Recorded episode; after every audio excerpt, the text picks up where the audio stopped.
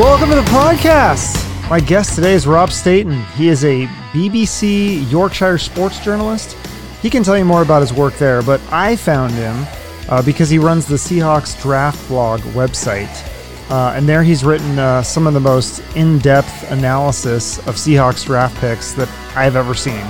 He's really good at breaking down the players that they've drafted using this formula to predict who they will take in the next draft.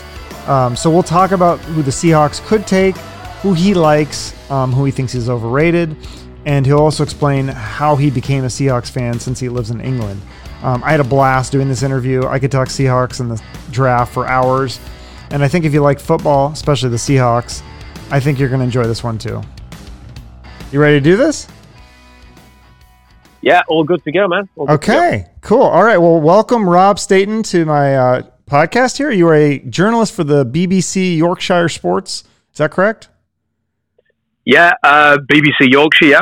Yeah, so tell me about what you do there, because I don't know a lot about your work there. I mean, obviously I know your work on Seahawks Draft Blogger, but I don't know your work for the BBC. So I'm a sports journalist and I'm a host for probably about 10 years on a popular football, so soccer, football phoning over here, and then I've switched over to sort of the TV side of things now, and I'm a sports journalist, but because of obviously the world, there's not a lot of sport going on at the moment with the pandemic, so I've kind of switched to being a news journalist at the moment, but hopefully the sport will get back to normal soon. Yeah. Well, obviously you didn't grow up in Seattle. You're a sports journalist. And then, so when did you get interested in American football and why the Seahawks of all teams? Because I don't think they played in England for a while. No. I used to live in Vancouver. So, I used to live in Vancouver. And then I've been to Seattle a few times, and then we went to a game, and just like, you know, any other person going to a game for the first time, just, you know, became obsessed with the team. Really enjoyed that first experience, came back to followed the team here, and have followed them ever since. And that was 15 years ago. 15 years. So do you remember the game, which one it was? I had season tickets back in the when it was called Qwest Field. Yeah, so it was a Monday night football game. It was, let me think, so it was 14 years ago. So it was the snow game against Green Bay. Brett Favre, if you remember that one, Seahawks won the game. It was quite an entertaining game. Snowed very heavily. The story around the game is that I kind of got tickets. We bought them from like I think it was like Razorgate or something like that to go to the game. Sure. And so my wife, who was my girlfriend at the time, we went to the game, and we got to the stadium and we were looking for row SR. I mean, we couldn't find it. We went all the way to the back of Qwest Field, as it was known at the time. Couldn't find the seats anywhere. And we were asking the people there, the helpers, like, where's row SR? And they were saying, I've never heard of a row SR. But we got into the stadium, so there must be a row SR because the tickets worked. You know, we hadn't been given some dodgy, you know. So anyway, eventually we found somebody who knew what row SR meant, and it was standing room only. So my girlfriend, now wife at the time, who had no interest in American football, I had to break the news to her that we had to stand on a number in the snow for 4 hours, and I loved every second of it. And she was not as keen, but I was hooked ever since then. You know, follow the team and try and get back to Seattle as often as possible. That is awesome. So, do you feel like American football or soccer is more exciting, and why? Well, I think, you know, they're both. I don't really want to say one's better than the other. You know, when I was growing up, I thought that soccer was the best sport in the world. I mean, it was just, you know, there's no stops. You know, you don't have a series of plays and then a set of ad breaks in the middle of a soccer game. But at the same time, the thing about American football is it's maybe a little bit more physical. You have sort of amazing things happen on a play-to-play basis, which you can... Yeah. And the statistical side of things is so much better. I mean, in soccer, all you have is goals and assists, and clean sheets. Like, who's not conceding the goals, who's scoring the goals. Whereas in American football, I just love the the way that you can dig into the numbers and stuff like that. And it is a real mix between the physicality and the tactical side of things. Whereas in soccer, it really is, I think it's probably more skill orientated. So, but nothing is better than, I wouldn't want to separate the two things. I mean, watching England at a World Cup is the most exciting thing in the world. You know, when England beat Colombia on penalties at the last World Cup a couple of years ago, it was an amazing experience, you know, watching England get to the semi-finals. Yeah. But likewise, watching the Seahawks win a Super Bowl was really special as well. So, you know, I like both sports. So for you, it's like, it's comparable then. Yeah.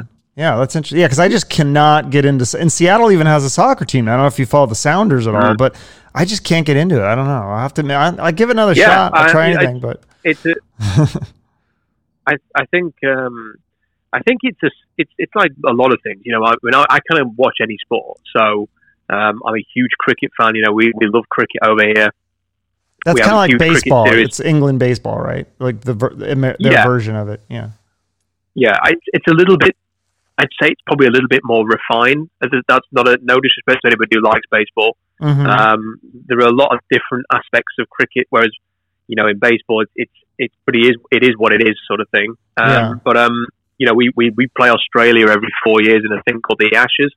And that is really popular over here. You know, we love to beat Australia. They love to beat us. And then there's the rugby side of things as well. You know, I can watch all of those sports, love American football. You know, I lived in Vancouver, so I have to show a little bit of interest in ice hockey. And, you know, I went to watch the Sonics play in Seattle as well. Oh, cool. They obviously disappeared to Oklahoma City. So, you know, I'm kind of a bit of a geek when it comes to sports. You know, I can pretty much watch anything. That's cool. So what made you decide to start the Seahawks blog page? It was about 12 years ago, right? Yeah, so it was a New Year's Eve, funnily enough. I was kind of finding something to do. You know, when I say it was New Year's Eve, it wasn't like 10 to 12 or anything like that. You know, the clock was not, it wasn't counting down to midnight. It was sometime like lunchtime or something, and I was just killing time.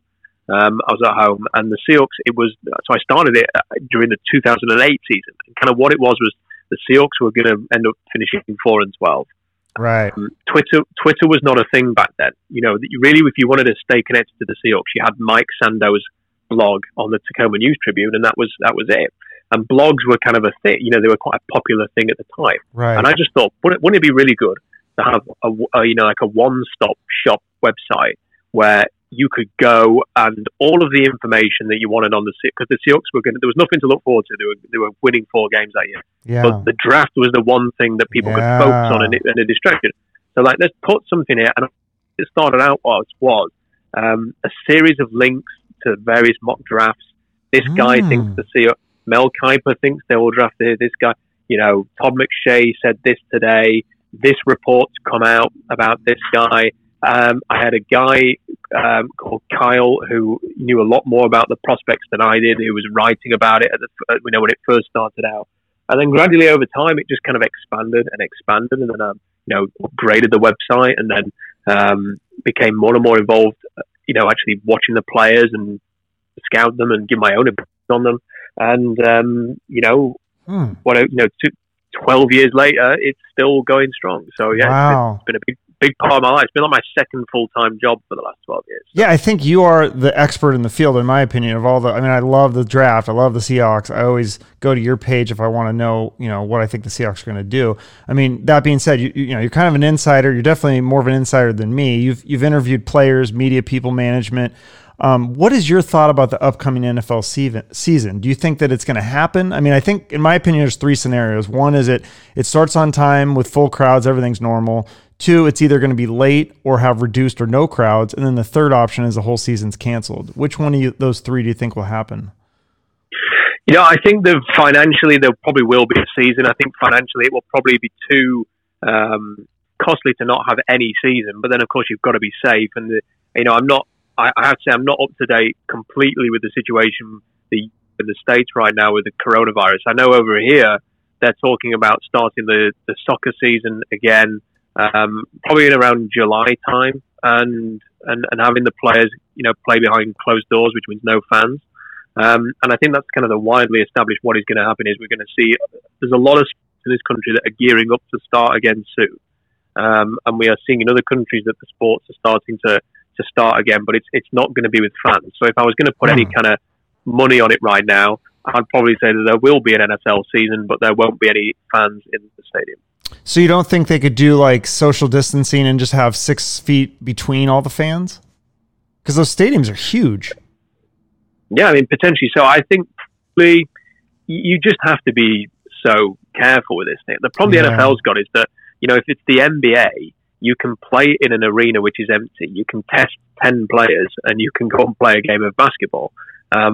With the NFL, you have these like entourage of staff and coaches and equipment guys and doctors, and then you've got, you know, a 53-man roster that has to travel, and it's just a lot more people already right off the bat, which will make it a difficult proposition. But you know, the NFL's got enough money to test all of the players, to isolate the players who have got the disease.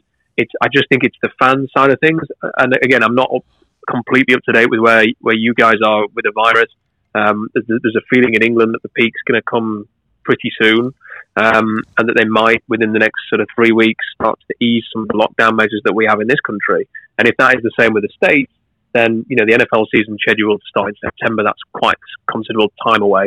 They could probably delay another month if they needed that. Yeah. And then they could potentially play without fans. I think probably what they would do is maybe pipe in some crowd noise in some way so that home teams can still have that little bit of an advantage there.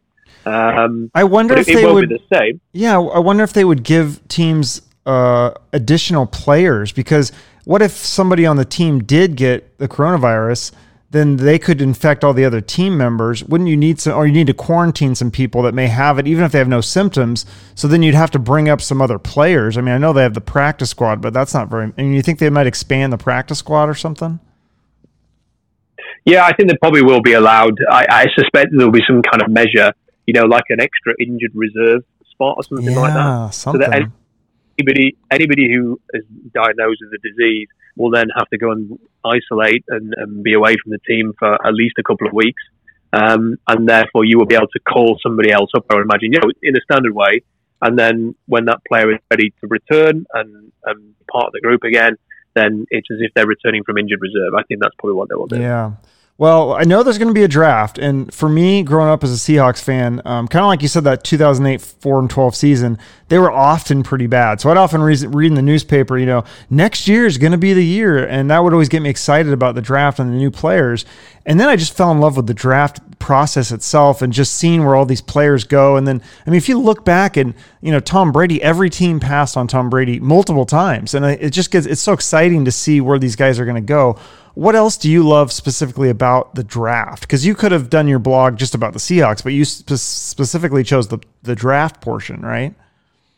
Yeah, I think the thing that I like about it is that every single fan in the NFL has a reason to tune in and have something to react to. I mean, it's very unique in that, you know, when free agency starts, you have a handful of teams who are very, very busy, who will go and spend the money and sign the big names, and then you have a whole host of teams who don't do anything. You know, they're inactive almost every single year. Yeah. Whereas when the draft comes around, every team is going to draft somebody at some stage. There's going to be something interesting. There's a reason to watch. It's great entertainment to see where, especially for me, you know, like having spent months and months and months. I mean, like some of these guys have been watching, you know, even last year because they could have declared a year ago, and then they returned for a senior season or another season in college football. You've watched these guys for like 2 or 3 years, and then you get to see where they end up in the NFL and how they fit, and you know, follow their stories, and there's all the drama of it, you know, teams and the surprise moves that you don't expect. There's always something. There's always a headline of some description. It never goes according to plan. Like this draft, for example, who the hell knows where Tua Tagovailoa is going to go? Right? You know, he could be a top 10 pick. He could slip out of the first round because of this hip injury. I mean, like nobody knows. And you sort of look at the media, and even they don't know. You know, you've got some guys put him in the top 5, and some guys put him, you know, falling, and then some guys put him in the teams and say, but he could fall or he could go. Nobody's got an idea. So we get to find out, you know, all these things that you talk about for months and months. Where's this guy going to go? Would they draft him? Would they draft him? And then you get answers, and then you get to analyze it. So that's true. I think it's just it's a really unique thing, and a, you know, a great event, and you know, it's always fun to see how it all unfolds. Yeah. So what goes into analyzing the draft picks for you? Because clearly you do your homework with the workouts and the tape and the measurables and all that thing. But what about the mental thing? Because I think that's such a big piece. You look at a lot of the best draft picks, even guys that we've had on the Seahawks who are overlooked because they didn't have the right physical measurables, but they got the work ethic and the determination, like Richard Sherman, Russell Wilson. Like, how do you analyze that stuff? Do you listen to a lot of the interviews? Because players kind of always say the same thing. They always say they want to win. Winning is everything. Blah, blah, blah, blah. But like, how do you do you ever take that into account when you're analyzing prospects? Like this guy's got the it factor or the determination. Yeah, definitely. I mean, one of the things you can do is like you said, watch the interviews, and there are a lot of generic interviews out there, but you can get a feel for certain players. I mean, one that I remember distinctly was DeAndre Hopkins when he was at Clemson. Yeah. So in 2013, and he lasted into the 20s. But when you watched his interviews, and he would sit down and I think they played LSU in a bowl game. I think they beat LSU in his final game, which was a bowl game for Clemson. And someone asked him, how did you do this and how did you beat this guy in coverage? And he just broke down the defense was doing, what his role was, the route concept and everything like that. And, I wrote an article saying what a great, everything about him is great. And the fact that he can give an answer like that reveals a lot about him, that he understood football, that he had a high football IQ, and that he would probably adjust to the league a little bit quicker than some others because he had that sort of capacity to break down that. And look, all of Clemson's receivers are well coached, but he seemed especially knowledgeable in what the scheme was and what the defense was doing. So you can pick up little things like that. Huh. It's about finding the sources. I think it's about identifying the people to listen to. So Tony Pauline is somebody who I know very well, and he's a great guy, but he's a fantastic insider. And he doesn't just do this 3 weeks before the draft starts like a lot of the media do. Mm-hmm. He's doing this, 12 months of the year, and he will just produce information constantly throughout the year about who are the high character guys, who are the guys that teams have concerns about. Just reports and info throughout the college season, throughout the summer, and you can just pick things up and you can learn stuff from people like that.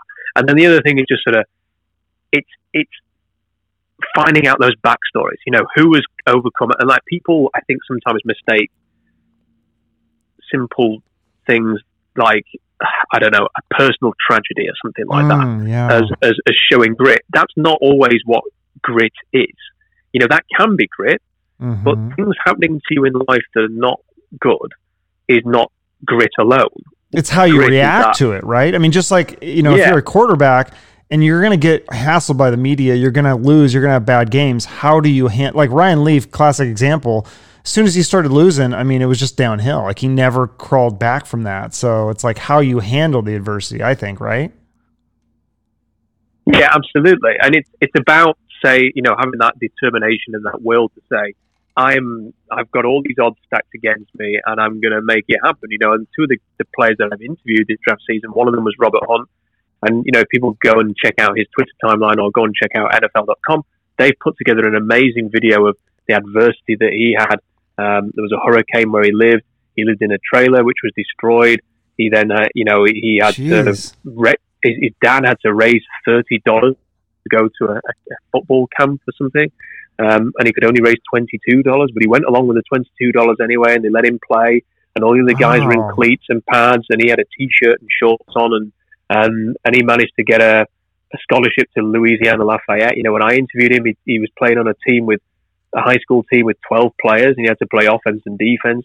When he was talking about when he got the scholarship offer for Louisiana Lafayette, he broke down in tears on the NFL.com video because he was like getting emotional just thinking of how hard he worked to get to that point. And he wasn't crying because he made it to Alabama or LSU or anything like that. Yeah. He was crying because he made it to Lafayette. And wow. And when I see that, and then I watch the tape and I see this huge right tackle beating everybody up and fantastic in the run game, and is just an exceptional player. That's grit. Wow. And it's like that. You can say that is when they're talking about grit and the kind of player that the Seahawks love. That's who it is. It's a guy like that. That's amazing. So, that's going to be. You've got to go and try and find those stories.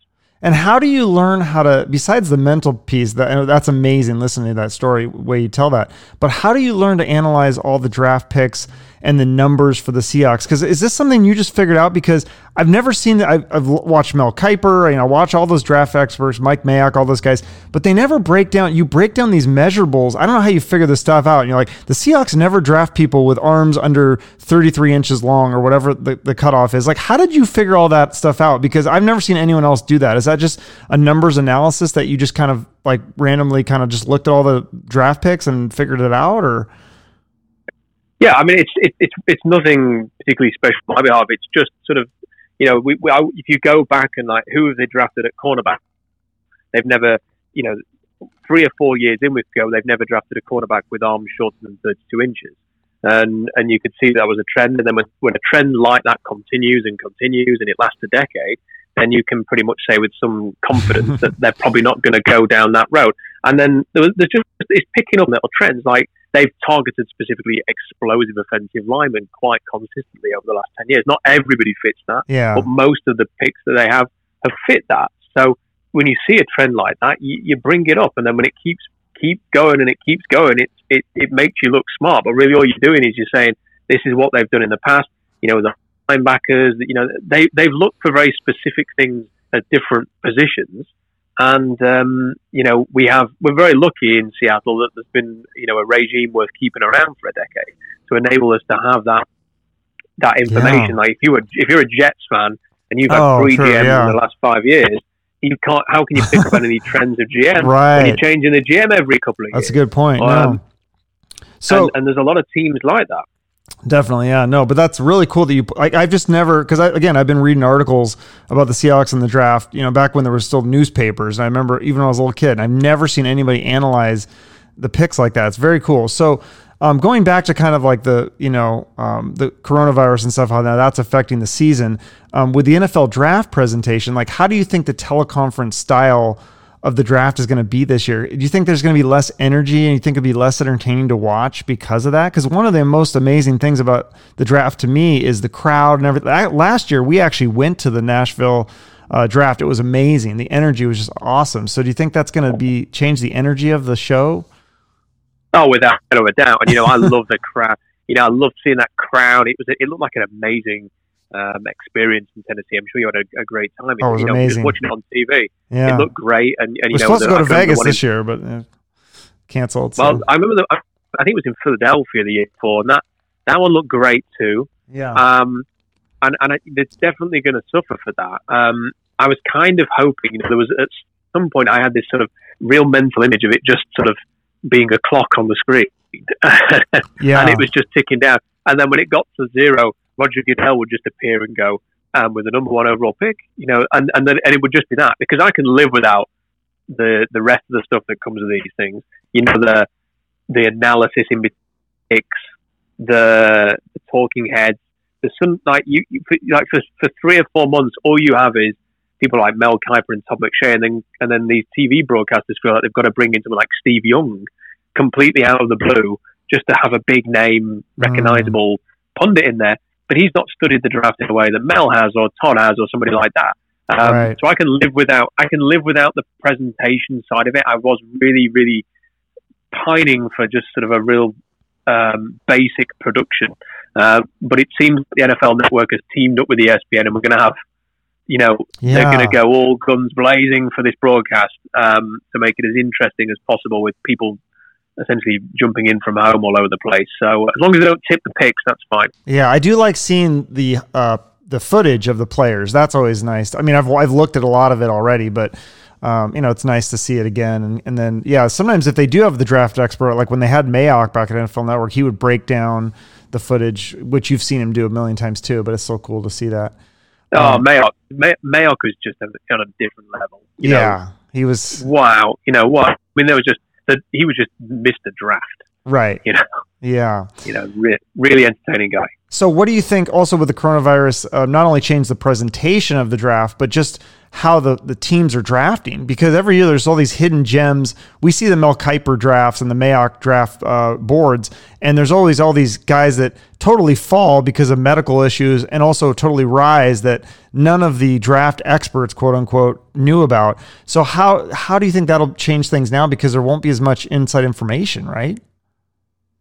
Yeah, there's a whole host of players that we don't have any information about. You know, they either weren't invited to the combine, or when they got to the combine, they didn't do any of the tests because they thought they would just have a pro day in a few weeks, and then obviously the world's been changed, and they've not had a chance to do that. You know, usually you have, I'd probably say, a list of about 30 or 40 players who have really excelled at pro days that weren't on anybody's radar, maybe smaller school guys, and you can list all these guys. And we don't have any of those names now. So, you know, how a team's going to judge this, and also that the medical side of things. Like, there are going to be certain players who have issues flagged up, but the teams are not going to have been able to bring them into their facility and have their doctor look at them. So you might find boards even smaller than in previous years. We could see a series of big names falling a lot further than anybody's expecting, purely because teams go, well, we have this guy here who we know we've given a pass and a clean bill of health to, but the player could go either way with his health. So which player are you going to draft? And that could just be a trend that goes on and on and on, because I tell you what teams don't want to do. They don't want to draft somebody, get that guy in for a medical in the days after the draft, and then him fail his medical. Right. Because then what do you do? Because you can't cut the player. Let's say you drafted someone at 17 and then he failed his medical. You're not going to cut that guy. You're presumably going to sign him. So you're going to sign a player that you otherwise wouldn't sign or draft. Wow. But you can't cut them, otherwise you look like a laughing stock in front of your fan base. And what's the owner going to say? Like, what are you doing? You just wasted a first-round pick. Well, so, if they fail the medical, though, couldn't it also just be that they maybe couldn't play that year? It's not like we're going to have, like, career-ending injuries. A lot of these things they can bounce back from, right?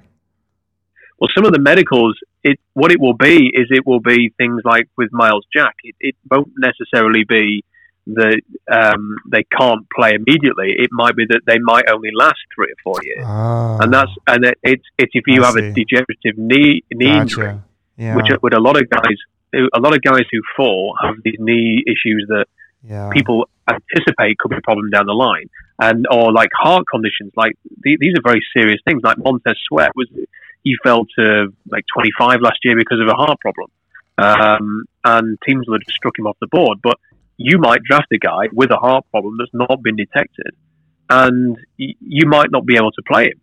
And then what do? You know, you sign a guy who might, you know, I'm sorry to put it as brutally as this, might die on the field if he's got a heart problem. Yeah. And then if you've signed him knowing that, then you're responsible for that.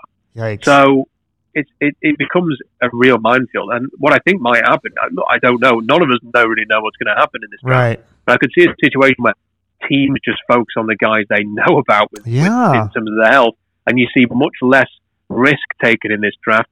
And that's one of the reasons why, you know, everybody still thinks Tua's going to go early. I don't know how you can draft him early. Yeah, that one seems like a gamble. And then I also heard he had a very low Wonderlic, which is kind of like the IQ test. He had like a 13. I think he retook and got a 19, but it's still a little sketchy that he scored a 13 on the out of, and I think 20's average. 13 was not good. I know that. Yeah, he's a hard player to judge overall. I mean, like on the tape as well, you could pick flaws with him, and you know all of his interceptions were the same. He throws interceptions in the same way that Ryan Tannehill threw interceptions at Texas A&M, which is he kind of throws blind. He doesn't see safeties, you know, hiding in the long grass. That and yes, there's a lot of talent there, but he also had. You know, there's Jerry Jeudy, there's Henry Ruggs, there's Waddle, there's Devonta Smith, who's probably going to go very early as well next year. You know, a top-class offensive line, a great running back. You know, he couldn't have wished for anything more, really. Right. And he kept getting hurt,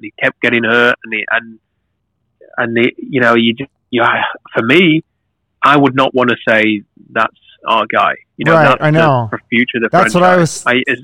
I'm saying with my friend, I'm like, I'm so glad we have Russell Wilson because I mean, other than, you know, unless you could get Joe Burrow, but I'm glad we have Russell Wilson because I wouldn't want to take the gamble on Tua. But what do you think about the cyber pro days? Like, are you a believer in those? Like, I think they said Grant Delpit ran like a 4-point, whatever it was, like ridiculous 40 time on a cyber pro day. Are you a believer in those, or do you think those are kind of like no? Okay. So what you can do with those things is you can, I mean, everybody ran well on those. There wasn't a single guy who ran. Like, if Grant Delpit was capable of a 4.3 and a run of the combine, it's, you know, it's outdoors, so it's probably heavily wind assisted for a start. In the combine, it's indoors, so there's no wind. So, you know, that alone can shave a considerable amount of time off. And then you have things like a fast track and stuff like that. And it's you know, it always raises a flag to me when a player is healthy and doesn't run at the combine, then runs particularly well at his pro day, because that to me says he's slow. And he knows that he's going to run faster at his pro day. And and there was a lot of guys who, you know, there's a few guys that have been mocked. Someone like Yeter Gross-Matos didn't run at the combine. He didn't do any of the agility testing at the combine, but he did every single drill, every positional drill. He did the vertical jump. He did the broad jump. He did the bench. He was healthy. He just chose not to run. Why was that? What have you got to hide? If I was in a room somewhere as a GM or a scout, I'd be saying, why didn't that guy run? He clearly isn't very fast, and that's a flag for me. He was hoping that he could get to his pro day and run a lot faster time. Interesting. Well, let's dive into the prospects then this year. We'll just go through position. So we talked about quarterbacks with Tua, but who are your other favorite QBs? Is there any QBs that you like for the Seahawks? Obviously not as a starter, but maybe as a backup. Not really. I mean, Jalen Hurts, when he was sort of later rounds, was somebody, but you know, he's flying up the board and he's going to probably go round 2 now. I think that, you know, Steven Montez is a guy who I think has got some potential as a possible like priority free agent or somebody like that. I could see him maybe even being like a 7th round target. He's got all the talent in the world, which wasn't ever consistent enough at Colorado. And the only other quarterback is Jake Luton at Oregon State. I thought that he's got something about him. Again, you're talking late around priority free agent type level, but it zips out of his hand, and you know he wasn't in the best with Oregon State. He is somebody who I think, you know, could potentially work his way into like being a backup, something like that. What about Anthony Gordon from Washington? I'm a big Washington State fan, so do you think he has a chance to be a backup maybe? Let's see how. Oh yeah, absolutely. Look, he had a Senior Bowl. He looked the ball at the combine as well. You know, and the one thing that I'd read about, I can't remember I read this, so I can't give credit to who mentioned it or who noticed it.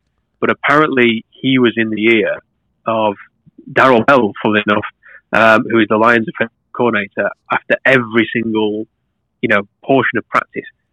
What did I need to do here? What did I look for? You know, trying to pick up advice, and he was like really like a bookworm, you know, just sort of really in the pocket of Darrell Bevell, just trying to find out all of the information that he could. So, that's good. So yeah, I like Gordon. I don't think any of these guys, you know, the problem is to be a quarterback in the NFL, you have to be amazing. Yeah. And a lot of these guys are just decent. Yeah.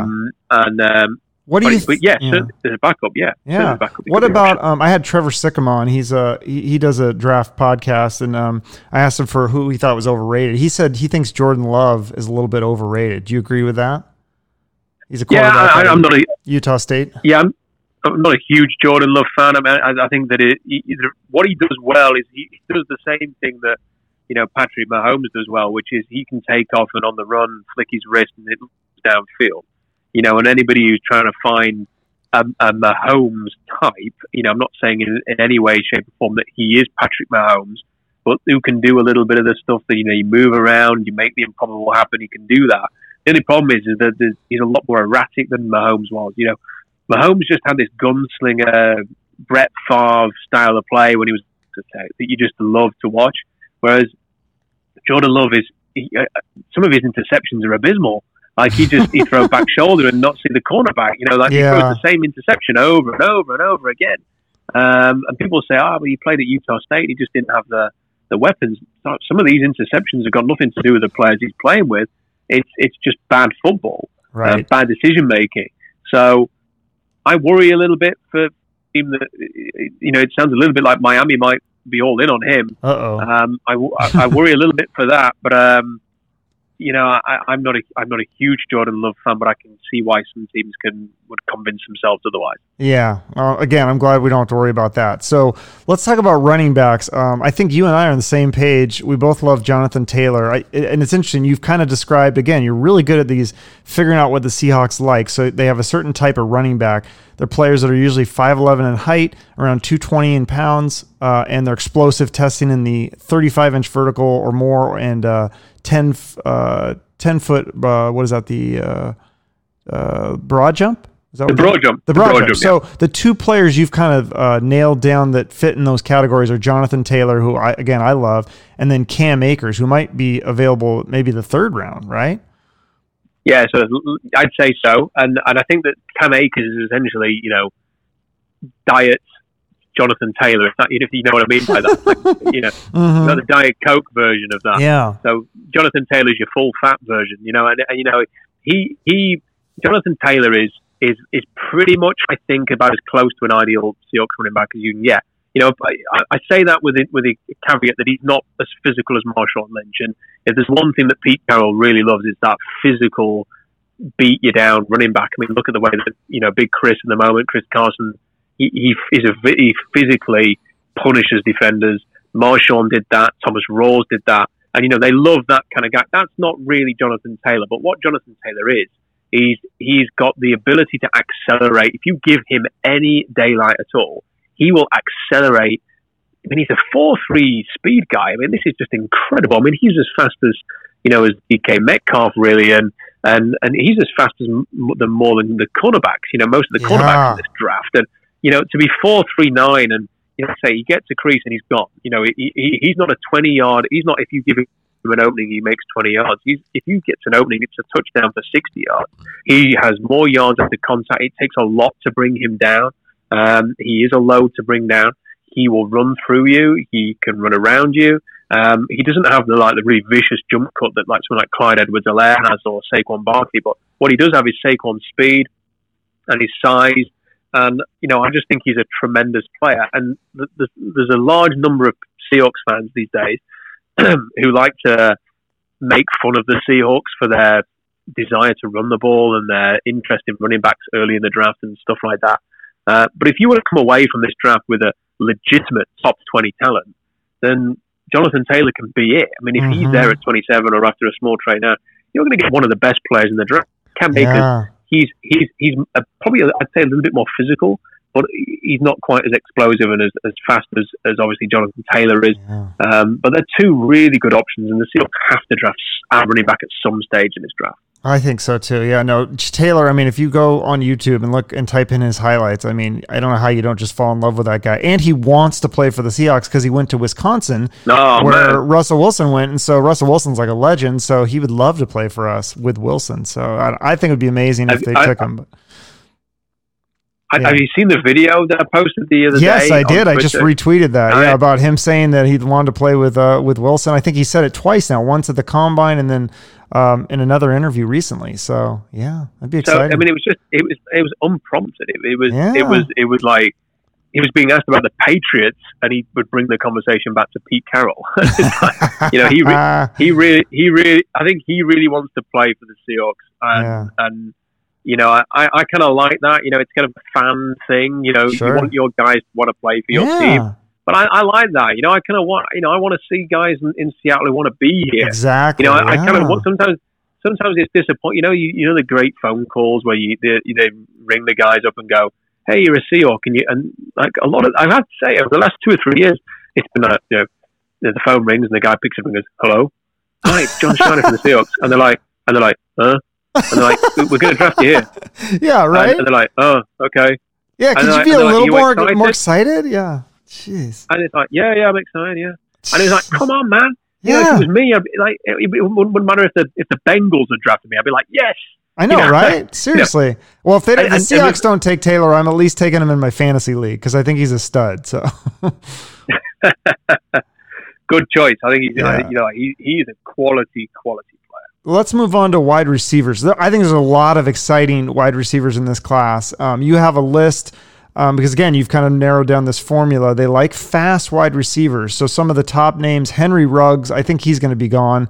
But Quez Watkins, Denzel Mims, Darnell Mooney, Devin Duvernay, Antonio Gibson, my favorite, and then Chase Claypool, who's also kind of a tight end. Some of those top names. Do you think that's somebody that they might take then in one of these later rounds? Yeah, I think that the interesting thing for the Seahawks here is it's all about, and it's the same with the pass rush, and it's the same with the running back, and it's the same with the offensive line. They have got to work out in this draft because they've got a few things they need to get done here. They've got a few positions they need to tick off along the way. And it's working out the puzzle of where do you draft a certain position in a certain range. With the receivers, it's deep throughout. So you could take one with your first pick, but you could also get a really good guy probably in the third or the fourth round. So you've got to bear that in mind a little bit here. Right. It's a top-heavy running back class. Like, as soon as the first five guys are gone, then you're not going to get a really good one. You might get a decent one who can come in and be like Mike Davis was a couple of years ago, but you're not going to get somebody who you really believe in who can be the future of the position. So you've got to weigh that up. You've got to weigh up the fact that the offensive tackles are going to come off the board quite quickly, so you might need to go with that position first if you want to take an offensive tackle with your first pick. And then with the pass rushes, you've kind of got to say, okay, it's the biggest need on the team, but where's the best place to take it? Because I don't think the right thing to do is to take a pass rusher first, even if you trade down. I think the value of the defensive line, defensive tackle or defensive end, is going to come in the late second and early third when the Seahawks have two picks.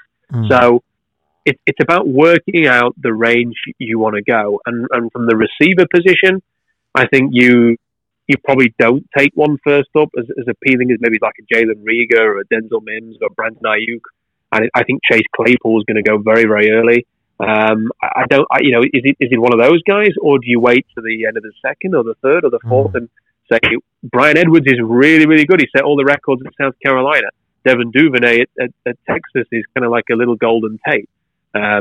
You've got Lynn Bowden and people like that, and you go down Joe Reed, who could be a kick returner for you as well. You've Desmond Patman. There are other guys in there who are really, really fast, kind of fit what they look for, and maybe you can wait a little bit, especially time Philip Dorsett. Did you say Desmond Patman? Yeah, that's another. Yeah, he had a really good workout. Another Washington State guy. Do you think he'll be drafted, or would he be an undrafted guy? No, I think he's in there. Okay, I think because of the speed, he could sneak in there. Yeah, so that's exciting to see that. Tight ends, there's not a lot. It's not a very deep draft for tight ends. I think we both are on the same page with Hunter Bryant. I think Cole Kmet, who a lot of have as the number one tight end, I think he might be a little bit overrated. Do you agree with that? Yeah, I agree with that. I think that the thing to look for with tight ends, and it's not just the Seahawks thing, this, if you actually go and look at the top tight ends in the league and the guys who have been in the league recently, and Gronk's coming back now, and he's one of these. They all do well in the short shot, the three cone and the short shot. Yeah. So the three cone, it's kind of in the 7.10 range. Mm-hmm. All of the top tight ends, your Kelsey, your Gronk. Yeah, you had four names that fit this category. It's Adam Troutman, Charlie Tumu, whatever his name is, Dalton Keene, and Hunter Bryant. So it's probably going to be one of those four if the Seahawks take a tight end, right? Yeah, they seem like the guys that are most likely. I think the other name that I would bring up, and the thing about Cole Kmet just come out to him briefly, is he did not test well in the three cup. The other name that I would sort of throw in there is Devin Asiasi from UCLA, who didn't do any of the testing. So we don't know how good he is because he didn't do the testing at the college. But he's a really fluid, natural tight end. He just effortlessly runs the seam. He's got wonderful soft hands, big mitts that just absorb the football. And he seems to be somebody who's rising a little bit. I had him listed in round 4. Okay. I think that's the kind of range that he could sneak into round 3. And I think he's a name to add to the list as well, even though we don't know the testing. We don't know. Yeah, we could guess. We could estimate.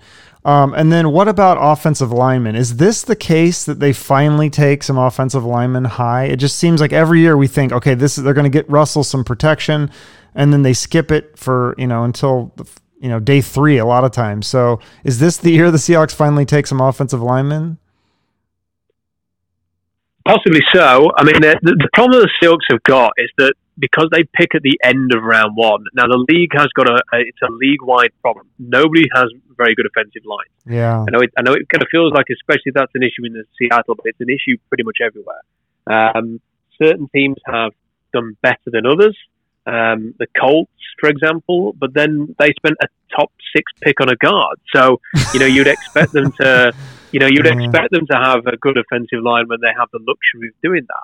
With the Seahawks picking on average 29th overall, most of the good offensive linemen are gone. Yeah. You're going to see 4 or 5 go in the top 15 in the draft because teams just snap these guys up. And that could easily be the case again. If you get to the end of round one and we're talking about guys like Austin Jackson and Ezra Cleveland and Isaiah Wilson and Josh Jones, if those guys are not there, then they're not going to be able to take one early. Cesar Ruiz is a guy that I really, really like. Interviewed him a couple of weeks ago. I don't know if he's going to be there. I don't think he will be there at 27. So if these guys are gone, then it makes it very hard to do. And the other quick point that I would make on this is that the Seahawks have actually drafted quite a lot of young offensive linemen over the years. When you think about it, Russell Okung, James Carter, John Moffitt, Justin Britt, Jermaine Fedi. Boo, we don't like him. So many holding penalties for Fedi. All of these guys that they drafted early. Right. And very few of them have amounted to really very much. Yeah. And I think they've, and look, people will say, well, is it a Tom Cable thing? Is it Mike Solari? Is it the Seahawks? It's just a review of how difficult it is to find offensive linemen. But if you actually go through the list of offensive linemen that have been taken, I did a piece on this, I think it was last year or the year before, and I wrote down every single offensive lineman that had been drafted after the Seahawks first pick in the draft. And I think there was something like 4 Pro Bowlers in 8 drafts or something like that. Wow. So you're trying to fight that, and to expect the Seahawks to have found one of the 4 is, you would hope that they would, but it's very difficult to be that one of, there's the 28 teams who did not pick one of those 4. And of the 4, I think one of them was Try Turner, who's just been traded by the Panthers. Mm. So even the teams that are hitting on these guys, Try Turner, who's just gone to the Chargers, they're trading them away. So, it's very, very difficult to find options in the draft. And it's one of the, if people are wondering why the Seahawks have just signed 18 different offensive linemen in free agency, it's because what they've decided is they're just going to load up on the veterans and younger guys who are already in their program, and they're going to say, off you go, have a fight it out, we'll pick the 5 best guys. It's kind of like my girlfriend she works at the Channel 12 here, and they hire a bunch of salesmen and throw a bunch against the wall and see who sticks. So I think it's probably the same with the offensive linemen for the Seahawks. They're just going to have a bunch of guys in there and see who can beat it out, right? Now, one name I do want to mention for offensive linemen is a guy you interviewed, Prince, I never say his last name, the guy from Auburn. Prince Tagovailoa. Yeah, what do you think? Now, what round could you get him in? I think probably the 2nd round. Okay. He's very athletic. I mean, he didn't have a chance to show that because he was injured. He got flagged at the Senior Bowl and then wasn't able to perform there, and then wasn't healthy in time for the combine. He's very athletic, very tough, very physical. He's not the longest guy, and he's got 33-inch arms, but he's still enough. Joe Thomas had 33-inch arms, and Ezra Cleveland's got 33-inch arms. So it's not a problem, really. Do you think he's got that grit? Do you think he's got that determination, that it factor? I think so. I mean, yeah. I think that he doesn't have the backstory of Robert Hunt, who I should have mentioned. I think Robert Hunt's going to go a lot. I think Robert Hunt's going to go a lot earlier than people think. I think Robert Hunt could go in the top 45. And I did a 7-round mock draft on Sunday, I think it was. And had the Seahawks trading into down into round 2 as they often do, and then taking Robert Hunt with the first pick because I just have a feeling that he's going to go a lot earlier than people realize. He for me is the grit factor. Prince, he's gone through a lot. It's great, great story coming over from Nigeria and doing all of that. He's physical. He is tough on the football field, but there's not necessarily the wow factor there. Yeah. What about defensive tackles? I've watched some of the defensive tackle tape. Not a lot of these prospects really jump out at me. Is there anybody that you're really excited about for the Seahawks to possibly draft for defensive tackle? Devon Hamilton at Ohio State is the name that I would throw out there. He's you know, people just pigeonhole him as a nose tackle because he's 6'4" and 320 pounds. But what he has 33-inch arms, so he can keep his frame clean. He scats really, really well. He can anchor the line, but he can shoot a gap and get into the backfield. He had 10.5 tackles for a loss last season and 6 sacks, which for any defensive tackle is a great tally. For a guy who's 320 pounds, it is really, really good. I can't believe he's flown under the radar as much as he has, especially because he was at Ohio State. At the Senior Bowl, he won 73% of his 1v1s, according to Pro Football Focus. Okay. That was the second highest win percentage of any of the pass rushers, and the guy who was ahead of him was Zach Bourne from Wisconsin, who was 238 pounds. Now, if you put a 238 pound speed rusher against a 300 pound offensive lineman in space and say, can the 238 pound guy run around him? The answer will be yes. So, kind of Zach Bourne performing well in that test is to be expected. For Devon Hamilton at 320 pounds, to be 2% off being the best defensive lineman in terms of those 1v1s is special. And then the other thing you've got to remember is that you see these people talking up Ross Blacklock and Jordan Elliott, Neville Gallimore, and I don't get it. Well, Ross Blacklock had the same win percentage, which was 12.6% in college football last season, as Devon Hamilton. Except Devon Hamilton weighs 30 pounds more. So if you want someone who can anchor your line, and if you want someone who can anchor your line, play the run, but then also provide some pass rush, I think Devon Hamilton's the guy to target. Okay, so that's another one. And one for defensive ends, because I think besides QB and offensive tackle, I think pass rushing edge is one of the most valuable positions for a team. And it seems like it's hard to find those mid-level prospects for this position, like same with offensive tackle and quarterback. You almost have to use a high pick to get that talent. So obviously Chase Young, he's good. He'll be gone. But who's the best after him? You mentioned a few names on your site, Josh Uche, Julian Okwara, Jabari Zuniga, Daryl Taylor, and Trevis Gibson. You think one of those five could be somebody the Seahawks take? Yeah, I think that Josh Uche is probably the most natural edge rusher of all of the other guys apart from Chase Young. And that holds up in pressure percentage and pass rush win percentage. They both have very similar scores there. His ability to bend and straighten off the edge, get around the tackle, straighten quarterback, is as good as anybody in this class. The only problem is that he's slightly undersized. Didn't have you kind of wonder sometimes why it took him so long to get going at Michigan and find his role there. But he's a player the Seahawks could easily trade back into the top of round 2 and take him. Julian Okwara is stronger than he looks. He's quick. He looks like a Leo. His pass rush win percentage is good. Jabari Zuniga played a little bit more inside, but he's got like a Greek god frame, and was very fast. Good test with it, very explosive, very fast. Yeah, very fast. What, do you think he'd be in round 2, maybe bottom round 2? Round 2, I think. I think you could go top 45 just because of the testing, but it wouldn't surprise me if he was there like 59 for the Seahawks if they wanted him. Wow. And then you mentioned Daryl Taylor. The thing about Daryl Taylor is he could be amazing. He could be the best pass rusher in this whole draft. Wow. He's 267 pounds, 6'4", 33-inch arms. If you took his 10 best plays from 2019 and put them in a highlight video, you'd think you were watching Chase Young. The problem is when you actually watch the tape, it's a lot more underwhelming. He's not consistent. He has a flash here and there, but he doesn't really know what to do with his frame and his athletic potential. He's kind of all over the place. And he has his wins because of his athleticism, but he needs to refine his technique. Interesting. But if you bring him in and add him to the rotation as let's say a 3rd round pick, you could be looking at another Frank Clark in a couple of years' time. He's got that level of potential to develop into someone like Frank. So someone's going to take a chance on him. He's got an injury background, which could put teams off, especially in this draft. But he is somebody to keep an eye on for sure. Okay. I would say in round 3. I like being able to get somebody like that in the mid rounds. That's always nice. And Gibson, do you think he's also a mid round guy or late round?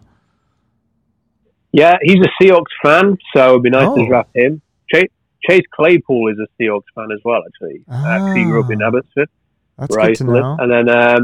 And then, so yeah, I think he's another option. I think that there's a lot of overrated defensive linemen in this draft as well. You often hear, Gross Matos is, I don't think this is as good as everybody's saying. AJ Epinesa is not as good as everybody's saying. Caleb on Chasen, Blacklock, Elliott, Gilmore, who I mentioned earlier. I think there's a lot of red herrings out there. Okay. There are some guys and the names we've talked about, real potential to come in and help the team. Yeah. Well, we also need maybe some linebackers. I know you're a big fan of Willie Gay, linebacker from Mississippi. You said he's very similar to Bobby Wagner, and he could actually play any linebacker position. But some other names you mentioned were Kenneth Murray, Patrick Queen, Logan Wilson, Malik Harrison, and Davion Taylor. You want to talk about those guys? Yeah. So Kenneth Murray and Patrick Queen, they're going to go in the first round, so sure, they're probably not likely. They'll probably be gone. But, the one... Logan Wilson is amazing. Like he has a whole bag of interceptions over the last few years. He was a 3-year captain at Wing. He ran a 4.6, so really fast for a big linebacker. Does not get blocked to the perimeter, which the Seahawks badly need some of that. He will shed blocks. He can sift through traffic. He's like a heat-seeking missile to the ball carrier. He's a quiet, measured leader. Who leads by example. Family guy, he's some people will say like a perfect player really, and I could see him going a lot earlier than round 2 for him. It's probably very, very likely. Willie Gay is also you mentioned that, fantastic in coverage, identical to Bobby Wagner. Malik Harrison's probably more of that 3-4 middle linebacker type. You put him next to another guy in the middle, you have him play the run well, stuff like that, north-south type linebacker. I don't think he's a sideline-to-sideline guy, but he tested very well in the free throw. He's kind of got a similar frame to KJ Wright, and if they wanted to, get the next KJ, he's very tough, he likes a big hit. So, he's somebody who could be there. Davion Taylor's just lightning quick, gets around the field, and they need some speed on that front seven. So, I don't know if they're going to draft a linebacker, having taken 2 a year ago. But there are definitely some options there. Yeah, definitely some options. And then also cornerbacks, it seems like less of a need now that they got Dunbar from the Redskins. But I really like C.J. Henderson but for a top pick. And then the mid to late round guys, I like Kendall Vidor and Reggie Robinson. But you didn't have those guys on your list. Did they not have I know there's certain arm length that the Seahawks like. Do they not have that arm length? Vidor does, but he's 5'10", and the Seahawks have a strict 5'11" or taller policy, and actually their scouts have referenced that. I think if you watch the Russell Wilson, it's like a video on YouTube from ESPN called "Finding Russell Wilson" or something, and that somebody says, "You want to draft a quarterback at 5'10"? We're not even allowed to draft a. We're not even allowed to draft a cornerback at 5'10". So that's why I've left him off. Robertson has got the arm length. For me, this is a really limited cornerback, and I think that's why they went and got Dunbar. I think people just assume they went and got Dunbar because PFF said he's the second best cornerback in the league. I think they went and got Dunbar because they looked at this draft and said, "We'd like to spend a 5th round pick on a cornerback, but they're just that guy is not there in this draft. Yeah. There just aren't the 32-inch."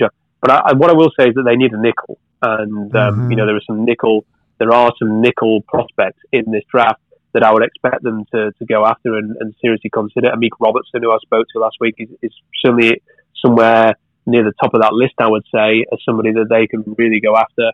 And there are 1 or 2, Terrell Burgess at Utah. You've got the guy at Penn State, and there's 1 or 2 others who could really be attractive options to them. Isn't Burgess more of a safety, though? Are they going to use him at corner, you're thinking?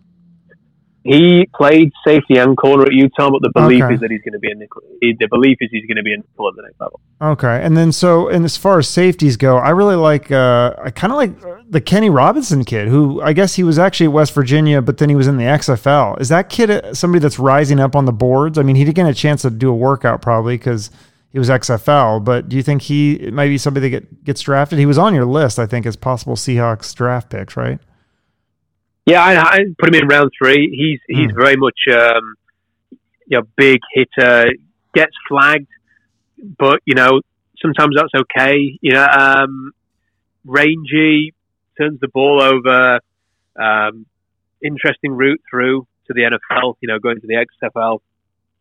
I can certainly see him going in there in the third round range. And then there's like a few other guys as well that, you know, Antoine Winfield. He had a really good combine. Yeah, he's amazing. Yeah, if he doesn't go in the first round, then I'll be disappointed for him because he's got everything. You know, mature, high character, bloodlines from his dad, of course. Great college career, mass production at Minnesota. He's going to be a leader for you. He can fly around the field. Amazing combine. He could be Earl Thomas if you wanted to be. You know, he's really good. Really, really good player. And there was a while back there was something about an injury thing, and maybe he might last a little bit longer than he otherwise would. But I think the floor for him is top 50. Okay. Wow. That's still a lot of good choices there. Jeremy Chin, Grant Delpit, Kyle Duggar, some of those guys could be a good fit for the Seahawks. It just depends on, we have so many other needs though. I don't know that safety is necessarily a top need right now, right? Yeah, I mean, you've got to prioritize other positions, I think, because you've drafted a player at safety in round 2 within a year. You've traded for Quandre Diggs. You've still got Brandon McDougal. You've still got Lado Hill. So it's a position they might look at later on, but ultimately they've got to, you know, they've got to draft an offensive lineman at least. They've got to draft a running back. They've got to draft a receiver. They've got to draft a pass rusher. They've got to draft a defensive tackle, and you can only have so many picks. Right. What about? I think that's every position we talked about. What except special teams? Do you think there's any kickers or punters or long snappers you want to mention now? No, I mean the only sort of special team. You know, I think it's the receivers who can become kick returners. Oh, like Antonio Gibson? You know, did we mention him before? And I really like that kid. A lot of people like him, and he could do that. And Joe Reed at Virginia was like all ACC and kick returning. And, you know, there's a whole bunch of these guys. You know, Devin Duvernay could do it. LaVisca Chenault could do it. Brian Edwards could do it. Ayuk, Hamler, Riga, CeeDee Lamb. You know, these are all guys who could be return guys, Henry Ruggs. So, you know, there's a lot of options there for the Seahawks to go and get a receiver who can do that role as well. So what is your ideal, like realistic situation for the Seahawks in the draft this year? Like what would you do? That's harder to answer than it has been in previous years. You know, like in other drafts, it's been easy to say they need an offensive tackle or they need to go and get a receiver, or you know, like a couple of years ago, I spent the whole draft season talking about running backs because you know. I lost you there for a second. Oh, sorry. Oh, it's all right. You were saying about the Seahawks, what you want them to do? Yeah, so they could go and get an offensive tackle, and that's either to play right tackle and compete with Shell, and that could be an Isaiah Wilson, or it could be a Robert Hunt, or they could go and get a left tackle. To go and potentially replace Dwayne Brown down the line or something like that. And that could be Ezra Cleveland or an Austin Jackson or a Josh Jones. It could be that they go and get Jonathan Taylor and just get a really good player to play running back or a Clyde Edwards-Helaire. Receivers going to be a need there, or trade down and get a pass rusher. You know, I think that what the perfect situation for me for the Seahawks is to come out of this having bolstered your defensive line. But there are many different ways they can do that. And to have ticked off all those needs, to come out of the draft with a running back that you really like, to come out of the draft with a receiver that you really like, to come out of the draft with an offensive lineman, and if it's not someone early, it's someone like a Sadiq Charles, maybe at LSU, who's going to be available a lot later on, but has played left tackle, has got that potential to play left tackle in the NFL as well, that you can train behind Dwayne Brown. So it's to come out with, I want the Seahawks to come out of this draft like you feel like they've got some really good young talent. You know, when they came out of the draft last year, and DK Metcalf has, you know, an amazing potential. You know, you could look at him and you say, look, he's running a 4.33 and he's 230 pounds and he looks amazing and he, you know, he's got so much upside, and he went and delivered a great rookie season. And the kind of what I want to see from the players they draft this year is that same excitement, is the belief that they could actually become great players, not just fill holes or fill, you know, like we want this, he's our type right. of guy. I want to see them draft players who really think, he's got a shot to be great. That's why I love Taylor as a pick, because I just think he's so exciting. There's not a lot to get excited about LJ Collier. Do you think he'll get better this year maybe? Maybe I hope so. He needs to be. I think he has to prove that he's. I mean, he could be gone within a year, so he has to prove that he belongs. And he's not just Lawrence. I mean, he's not even Lawrence Jackson at the moment. Yeah. I mean, he's like a Kenzwan Barmer at the moment, and he better be ready. So you know, it's going to be tough for him. Yeah. Though. So now you've said kind of what you want the Seahawks to do, but what do you think they're actually going to do? Because it seems like they never do what I want them to do. They never take the guys that I like or that I want. So do you think they'll take some lineman that maybe isn't even on your list? Did you have Collier on your list last year? I don't remember him being on there. Yeah, you did. Okay. So, I mean, I reread it last night. Actually, I was just sort of reminding myself what I did. I didn't want to leave anything out that I'd done the year before. So I kind of reviewed it, and he was on the list.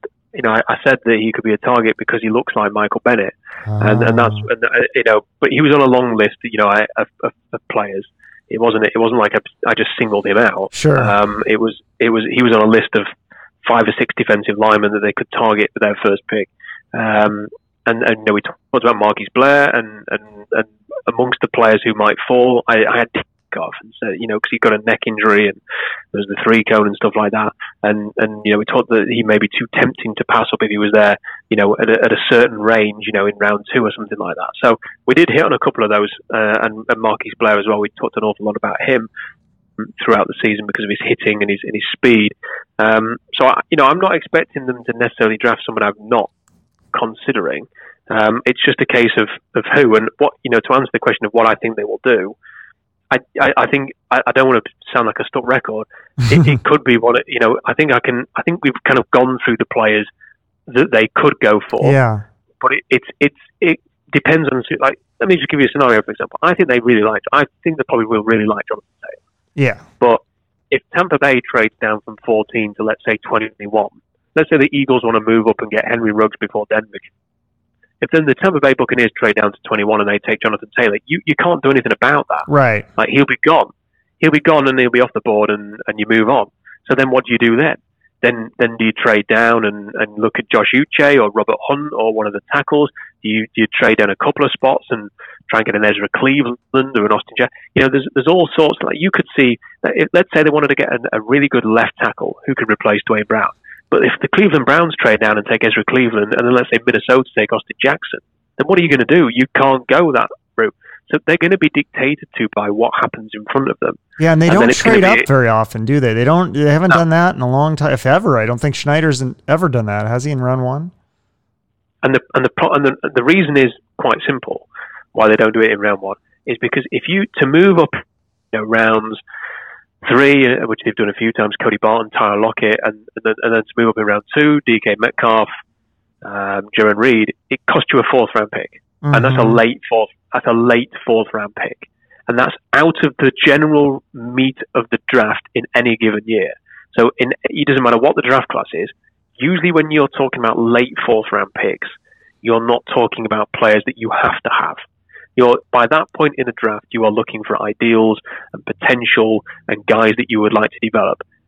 In the first 3 rounds, you're looking for your guys. You're looking for your guys that you've a ring around that you want to come out of the draft with. And if you move up in round 1, at the very minimum, it's going to cost you as a 3rd round pick. And John Schneider does not want to give away a premium 3rd round pick to go and get one specific player.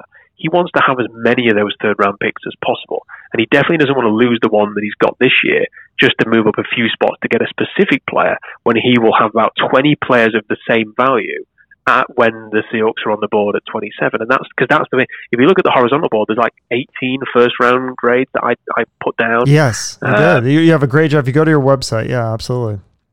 So when you look at what that means is that really the 1st round is picks 1 to 18. Mm-hmm. The second round starts at pick 19 because that's where the talent starts coming the value, off the board. Yeah, the value is the same. And so you're saying it's better for them to change 40 guys. Yeah, it's better for them to trade down. There's a lot because the value in round 2 is going to be comparable from the beginning to the end of round 2, right? Yeah, yeah. So the value between like pick 19 and pick 60 is going to be very similar. But unless one of those guys that you mentioned, it's picks 1 through 18, falls to us at 27, we might just want to take whoever that is right away. Right? possibly so. I think there's, you know, there are players in this draft where they could feel that way. Yeah. And it also depends, like, it's little things like, you know, you and I might like a player. Let's say, so I like Jonathan Taylor, you like Jonathan Taylor. Yeah. We like the idea of the Seahawks. So we like the idea of the Seahawks drafting Jonathan Taylor. What if the team have the same grade on Jonathan Taylor that they have on Clyde Edwards-Helaire? So they've got this exact same grade. So they've got, let's just imagine a scenario where they both have the same grade and they're on the clock at 27. And let's say that they know that Baltimore's not going to take a running back and Tennessee's not going to take a running back. So they can trade 2 spots and feel confident that they may both be there. But if one goes off the board, they can still get the other one, if that makes sense. No, totally. That's how they judge these things. Yeah. And they've done that before. So they traded down, 2012, they traded down knowing they could get, funnily enough, Bobby Wagner or Michael Kendricks. And then they ended up getting both of them later. And they ended up both. Yeah. In 2013, they traded down because Eddie Lacy and Kristen Michael were on the board. And then Eddie Lacy came off, and then the next pick, I think, was Kristen Michael after that. Mm. So they, they have bunches of players who are similarly graded, and they trade down. A couple of years ago, Rasheem Green. So there was Sam Hubbard and Rasheem Green. They traded down a few spots. Sam Hubbard came off the board. They took Rasheem Green. So they have these the players of a similar grade, and then you move down knowing that you can get at least one. So that's that's the kind of position you're in. If you have 2 or 3 or 4 or 5 players who are graded the same way when you're on the board, and you trade down a few spots, you do that because you feel confident you're going to get at least one of the guys that you really, really want. Oh, that makes sense. Absolutely. Well, I hope they make the right decision. I hope we get some marquee players this year. I do like to wrap up each episode with a charity. Do you have a nonprofit or a cause that you work with right now? You know what? I filmed a piece a few days ago at a charity, and this people will not know of this charity other than those who live near me in England. But it was the Ashgate Hospice, and they were looking after some people in there. It's a hospice for people who are very seriously ill, but they've actually just turned one of their wards into a coronavirus ward, and they are accepting patients there because obviously there's a lot of sick people at the moment, and the hospitals are under a lot of pressure. So, if people want to, they told me they were going to be £500,000 down because of they're not getting donations and they're not able to fundraise in the way they usually would. So. I thought I'd give them a shout out. That's awesome. Thank you, Rob. Well, we enjoy your work on the Seahawks Draft Blog. I think you do an amazing job there, and I look forward to your analysis of the picks this year after it's all said and done. Thank you so much for doing my podcast. What does the future hold for you? Would your dream job be an NFL draft analyst for ESPN or NFL Network? Yeah, I love that. I don't think that there'll be a huge demand for a chap with a British accent. I love it. It's great. I think it would be a perfect compliment to Mel Kiper's crazy hair. Yeah, I love the fact that people care what a bloke from England thinks about all of this stuff, and I thoroughly enjoy doing it. I love doing podcasts like this because I don't know many Seahawks fans where I live. There are a lot of people who I spot, wearing Seahawks hats and jerseys and stuff like that these days in England. But they're a very popular team in England. But I don't have much opportunity to discuss the team, so any invite to a podcast is always well received. So, you can call me anytime if you want to just talk. I'd love to talk Seahawks. I could talk Seahawks every day for an hour. We could do this every at least once a week. So, and if I'm ever in England, I'm going to have to look you up and have a beer with you or something. Definitely, yeah. I'm always up for a beer. Okay, well, thanks, man. I appreciate it so much. You have a good day. Or good night, I guess it should be for you, right? Thank you. Okay. Oh, yeah. All right. Cheers. Bad, man. But thanks for your time, man. No problem. Go Hawks. Well, there you have it. Rob Staton from Seahawks Draft Blog website, and he's also a BBC Yorkshire sports journalist. Knows his stuff. Again, I can't imagine anyone else knowing more about the Seahawks and the draft and predicting what they're going to do. He knows everything. He's breaking out on these formulas. I mean, you heard him. He's amazing. So if you made it through this episode, congratulations. If you enjoyed it, make sure to follow Rob on social media. He's on Twitter. You can check out his Seahawks draft website. I think he might, I don't think he has a Facebook. I know he's on Twitter though, big on Twitter. He's got like thousands and thousands of followers. I am on all the social medias. I'm on Twitter, Instagram, Facebook, everything. So if you like, Rob is also on YouTube, and I'm on YouTube as well. Rob has some interviews on YouTube, and that's where you can hear some of the interviews he mentioned in this episode. It'll be interesting to see what happens in the actual draft. If you're listening to this after the draft, then you can, years later, you can say, oh, Rob didn't know anything. But, it's harder to do that before the draft. So this is recorded the day before the NFL Draft 2020. So, again, if you enjoyed this, hit the subscribe button so you don't miss any more episodes. Until next time.